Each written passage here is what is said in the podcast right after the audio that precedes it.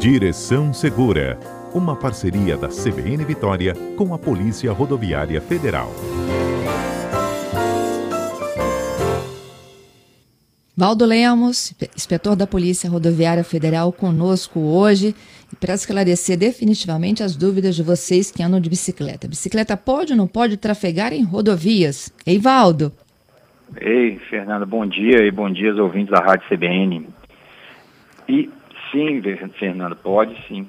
É, as bicicletas, elas podem, é, desde que é, não exista um local adequado, qual seja, né, a ciclovia ou a ciclofaixa, que tem algumas diferenças né, entre elas, duas uma diferença básica. A ciclovia, normalmente, ela é, está sob o passeio público, né, no, na calçada, bem, bem delimitada, né, e deve ser utilizado pelas bicicletas né, de maneira é, necessária e obrigatória.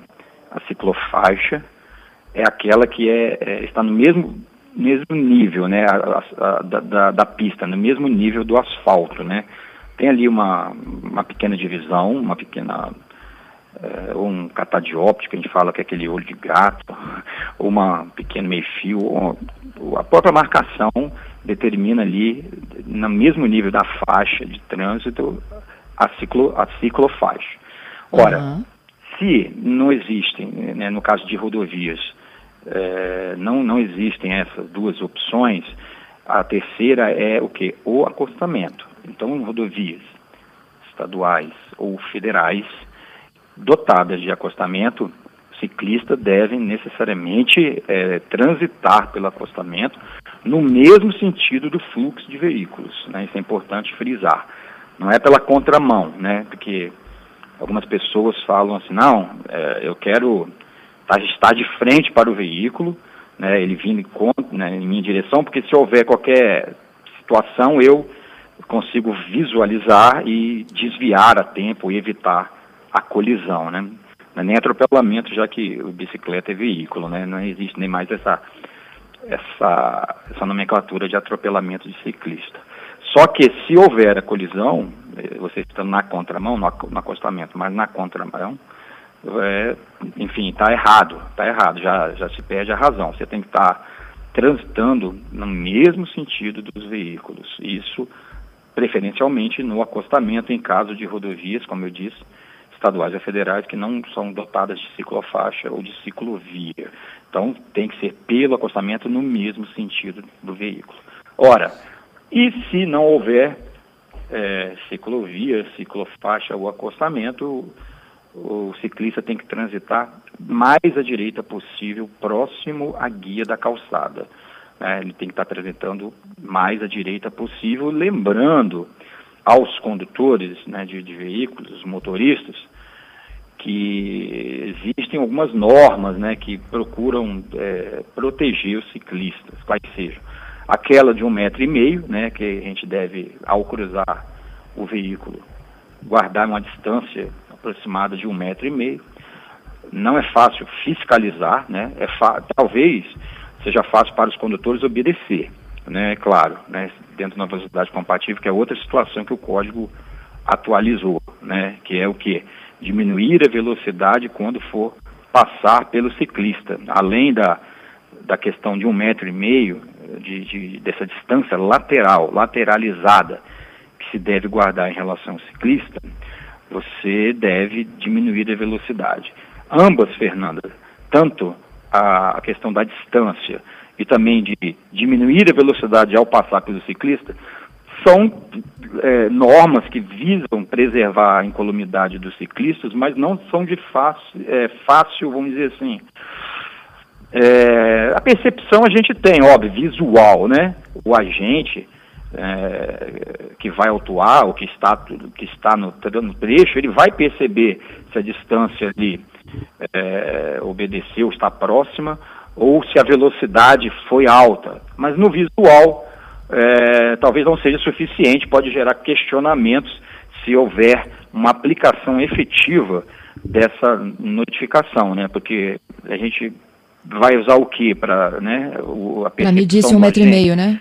É, a percepção do agente, ou a velocidade, sempre questões de velocidade estão ligadas à aferição da velocidade por um instrumento, né, ou por um radar fixo, ou por um radar portátil. É claro, Fernando, é, infelizmente, é, por exemplo, as multas podem, né, já existem previsão legal para fazer, mas eu, eu penso que talvez seja passível de questionamentos por parte dos, condu dos condutores, embora vá, todas as multas podem ser passíveis de questionamento. É, isso aí não há dúvidas, né? Mas é claro que, que o agente, ele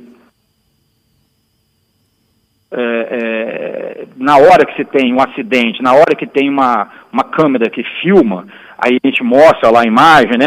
Aí se, aí se percebe né, que depois do acontecido, né, depois do leite derramado, depois do, acidente e, da, e, de todas as consequências negativas é, advindas disso, tá lá, carro colidiu porque não guardou a, a distância lateral, ou porque passou numa velocidade que aos olhos de qualquer pessoa, né, com o mínimo de bom senso, ele vai perceber que a velocidade era muito alta ao se passar né, pelo ciclista.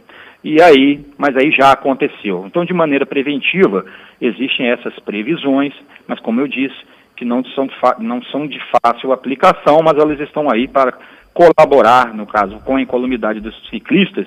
E é claro que os condutores devem, devem, devem saber né, dessas previsões e colaborar também, porque muitos é, motoristas são ciclistas também, né? Eu acho que esse, essa vivência que a pessoa tem de estar numa posição e noutra, ou pedestre também, né? Em muitos casos, talvez na maioria dos casos, estar na posição de pedestre depois de motorista e você mudar a sua percepção de segurança, estando na posição de fragilidade no primeiro momento, você tem uma, uma, uma atitude, né, uma percepção né, de, e, e, quer ser respeitado e, e, quer ser visto e tal. Aí quando a pessoa entra no carro, ocorre essa transformação e daí a pessoa, a, a, os parâmetros já não são os mesmos porque ele está protegido ali dentro do veículo e, e o ciclista e pedestre, posições que ele foi alguns minutos, ele já não vê dessa forma. Então essas pessoas que têm essa consciência e que são ciclistas e têm esse hábito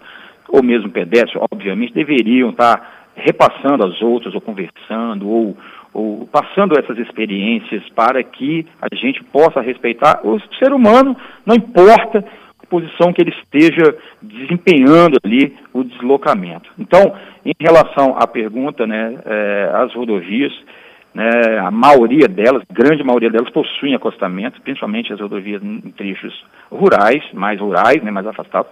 Então, se deve o ciclista utilizar o acostamento, né, é, no caso de não existência de ciclovia ou ciclofaixa, Fernando.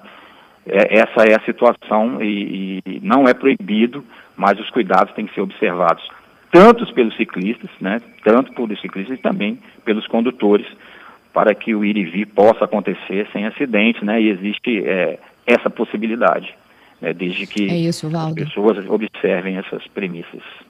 É, e que andem na mesma, né, no mesmo sentido do que o trânsito, porque volta e meia a gente é surpreendido, até pedestre, né? Tá olhando Sim. o sentido do trânsito para fazer uma travessia e esbarra Sim. com a bicicleta vindo do lado contrário. Exatamente. Eu tenho uma história pessoal. Aconteceu Atropelado por uma bicicleta. Não, não, che... oh, não foi por um milagre, né? É, por um, assim, centímetros. Porque o trânsito estava né, num, num sentido único, eu estacionei o veículo, ia numa padaria, aí eu olhei para um lado, obviamente, porque o trânsito, isso já deve ter acontecido com várias pessoas, você olha para um lado, porque não é mão dupla, o trânsito vem num único sentido, mas a bicicleta que eu, quando eu dei o passo para atravessar, só senti o vento, Fernando. Passou assim aquele vento, o vento do, do da, da, bicicleta e do corpo né, da pessoa. Nossa, hum. gela, literalmente. Com certeza já aconteceu é, atropelamento, e sim, que é bicicleta, normalmente, é um veículo. Então vai ter. O que, que vai ser isso, Fernando? Um atropelamento é, é, no qual o causador foi um veículo, bicicleta, que estava na contramão de direção. Na contramão isso de direção. Aí. Então essa é a descrição a ser feita na ocorrência. Né? Um veículo na contramão de direção e os ciclistas têm que ter essa, essa visão. O ciclista, quando vai acessar também as vias, observar os dois lados. Né? Às vezes o ciclista vai fazer um cruzamento, né? ele tem que estar tá observando. Outra dica, uma questão que a gente fala que é, é, o ciclista ao atravessar uma faixa destinada a pedestre, ele deve desmontar da bicicleta, né? ele deve descer da bicicleta e empurrá-la né, sobre a faixa de pedestre, porque se ele estiver montado e fizer a travessia e o veículo, vier um veículo e houver uma colisão tra transversal, ou seja, o carro pegar no meio da bicicleta, vamos falar assim, o, o veículo não estará errado, porque o, o, o, ciclista, no caso, só se iguala ao pedestre se ele estiver desmontado. Então, os ciclistas aí que a gente observa, né, os ouvintes também veem, que atravessam faixa de pedestre pedalando, montado, eles não têm essa preferência, é como se fosse um veículo passando sobre a faixa de pedestre. E de vez em quando a gente no dia a dia aí percebe e testemunha esse tipo de, de, de ação que é inadequada. É isso aí. Bom, Valdo, além dessas orientações aí sobre ciclistas, a gente está respondendo a pergunta né, do nosso ouvinte, que pediu que a gente falasse sobre essa permissão ou não. Nós temos algumas que ficaram do quadro anterior, que eu prometi Sim. responder hoje, lembra? Vamos lá. Bom, eu vou aqui para o Rock. O Rock pergunta: ó, tem motorista que acende o farol de milha, mas a lei fala que é só farol. Pode acender Exato. o de milha? Não pode, mas o que não pode é só o de milha, não é isso, Aldo? Exatamente. Houve uma modificação é, na legislação agora, na Lei 14.071, que entrou em plena vigência no último dia 12 de abril, de que os faróis eles devem ser ligados em vias, somente em vias de pistas simples de mão e contramão. A obrigatoriedade é para vias simples, pistas simples de mão e contramão. Então, em vias duplicadas, não é obrigatório. Não quer dizer que não seja recomendável, né? né? A, gente, a polícia recomenda que se ligue os faróis em qualquer tipo de via, mas a, a, onde cabe, por exemplo, uma infração, né, uma, uma multa, é se não for ligado o farol na via simples de mão e contramão, uma pista simples de mão e contramão.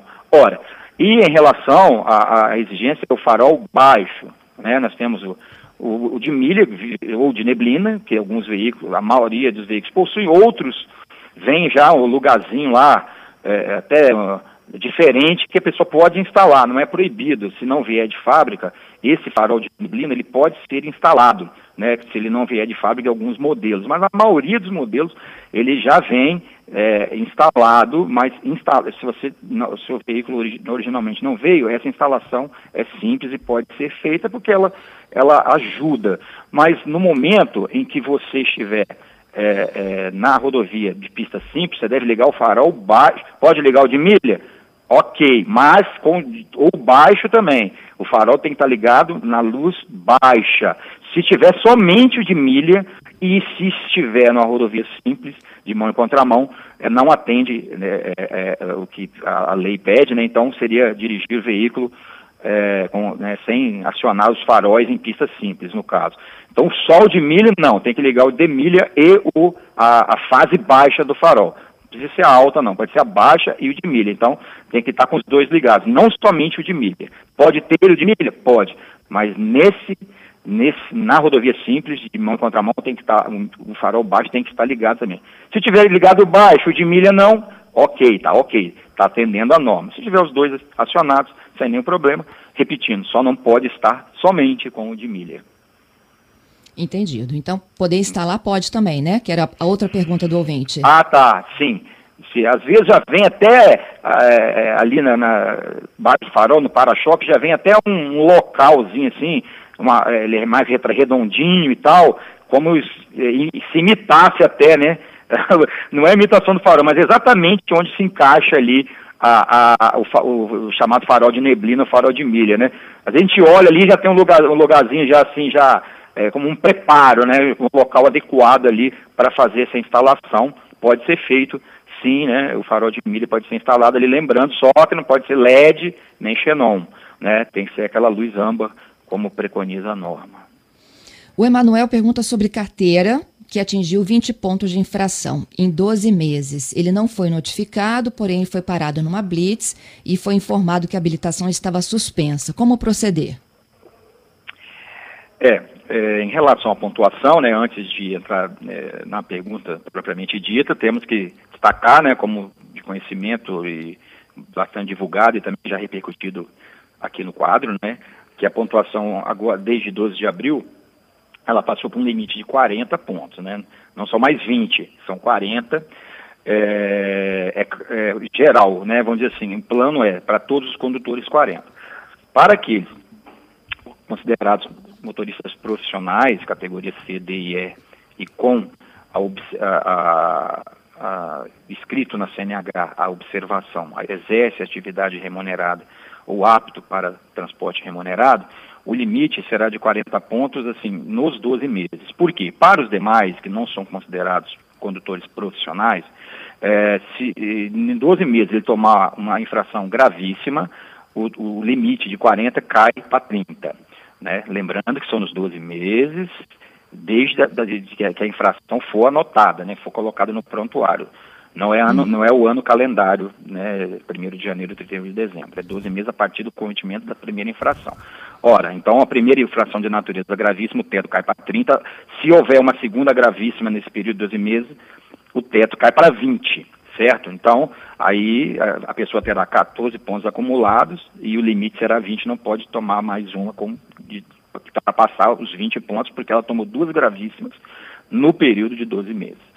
Então, isso é uma observação importante, porque a legislação mudou, além, é claro, das chamadas infrações autossuspensivas, que independente de 40 pontos ou de 30 ou de 20, né, conforme a, a gente descreveu, elas já vão indicar a abertura de um procedimento de suspensão, de comunicação da suspensão, que quais sejam as mais comuns, Fernando? O excesso de velocidade acima de 50%, ela é uma infração autossuspensiva, a, a alcoolemia, recusa o teste positivo, né, e a ultrapassagem forçada. Existem mais algumas, mas essas são as mais corriqueiras. Nessa, nesse caso, pode ser sua primeira infração, ela tem sete pontos, né? Seu limite é 40 se você for profissional, condutor profissional, ou cai para 30 se você for.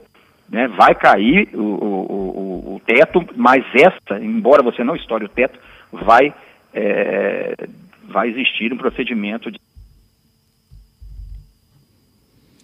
Então, o que acontece?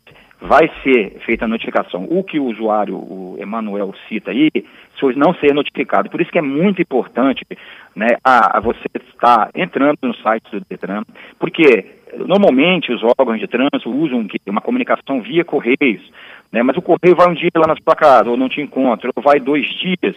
O que acontece? É devolvido para o órgão é, que emitiu essa, essa suspensão, a notificação de suspensão, que vai abrir um prazo para recurso, né, se você for recorrer, e depois o prazo para o cumprimento da suspensão, claro, se você fizer o recurso e não for deferido, ou se não entrar com recurso. Ora, então, o que acontece muitas vezes é, se o correio não te encontra, não te entrega ninguém recebe, o órgão que emitiu essa, essa suspensão, ele vai publicar no Diário Oficial. Se for um órgão do Estado, no Diário Oficial do Estado, se for um órgão federal, no Diário Oficial da União.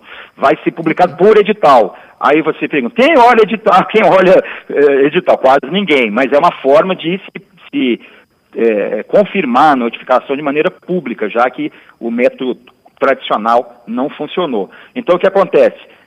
Se você não tomou conhecimento, porque não, não estava, no caso, ou nem do edital, se for flagrado dirigindo, qual o problema? Se estiver dentro do prazo de suspensão, ou seja, ah, três meses, quatro meses, se você estiver dentro do prazo que era para cumprir a suspensão, e for, né, aí sim a gente, é, igual ele foi comunicado ali, né, é, é, de que estava dirigindo com a, com a, com a CNH é, suspensa.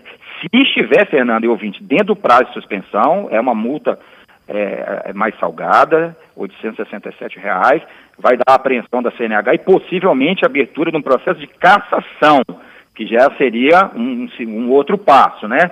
Então, mas, se você estiver é, fora do prazo de suspensão, você está dirigindo, você está fora do prazo, já correu, né? Eh, e você não fez, o que você vai estar devendo, por exemplo? O curso de reciclagem. Porque a exigência, quando a carteira é suspensa, além do cumprimento do prazo, que pode variar três, quatro, cinco, seis meses, conforme a gravidade da infração, né, é você fazer o curso de reciclagem para reaver o seu direito de dirigir. Se você estiver fora do prazo, né, você, naquele momento, não poderá continuar dirigindo, porque você não está com o seu direito de dirigir é, legal, vamos dizer, porque você tem que fazer o curso de reciclagem. Mas a multa é mais leve, né, é, e você só não vai continuar okay. dirigindo o veículo, vai ter que conseguir um, um condutor habilitado para continuar Valdo. ali. E, oi. Acabamos nosso tempo. Temos que ir para o Repórter CBN. Eu tenho 10 ouvintes aqui aguardando a gente, então terça que vem é só tirar dúvidas, hein? Olha, esse assunto, Fernando, né, finalizando, ele, é, ele, é um assunto importante porque as pessoas às vezes são, são, surpreendidas, mas tem como não ser surpreendido e o que acontece é o que nós estamos tentando falar aqui, é muito comum.